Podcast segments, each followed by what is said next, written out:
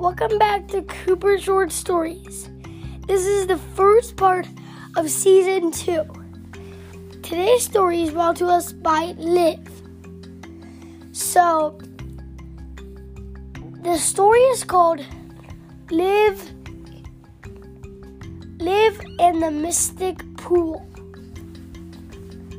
Or for short, Liv in the in the Liv in the in the pool. Okay, so here we go the story. One day, Liv was at the pool. She was um sw- she jumped in from the diving board. Then a few days, then a few minutes after that, she got sucked in right into a whirlpool under the water. Then when she went through the whirlpool, she saw mermaid land. She saw mermaids and mermaids and massive mermaids. And but most of all, the best sight of all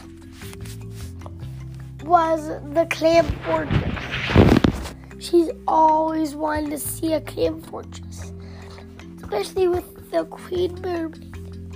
But then when she went inside, the queen wasn't there. On the guard said, the queen got struck by a water monster. So, Olivia got her water gear and went to go find the monster. So she found it. But he was too quick. He was a sailfish monster. Luckily, she had sailfish suit that she could go faster than the speediest sailfish. She did it, and she went faster. Then she grabbed the princess, but then the princess, but then the thi- but then the sailfish moved right before she was going to catch the princess, and then she tried, tried, tried, tried, tried, tried, but he kept going around in circle. At last, he got the princess. But then a tidal wave came and she had to get back to the castle.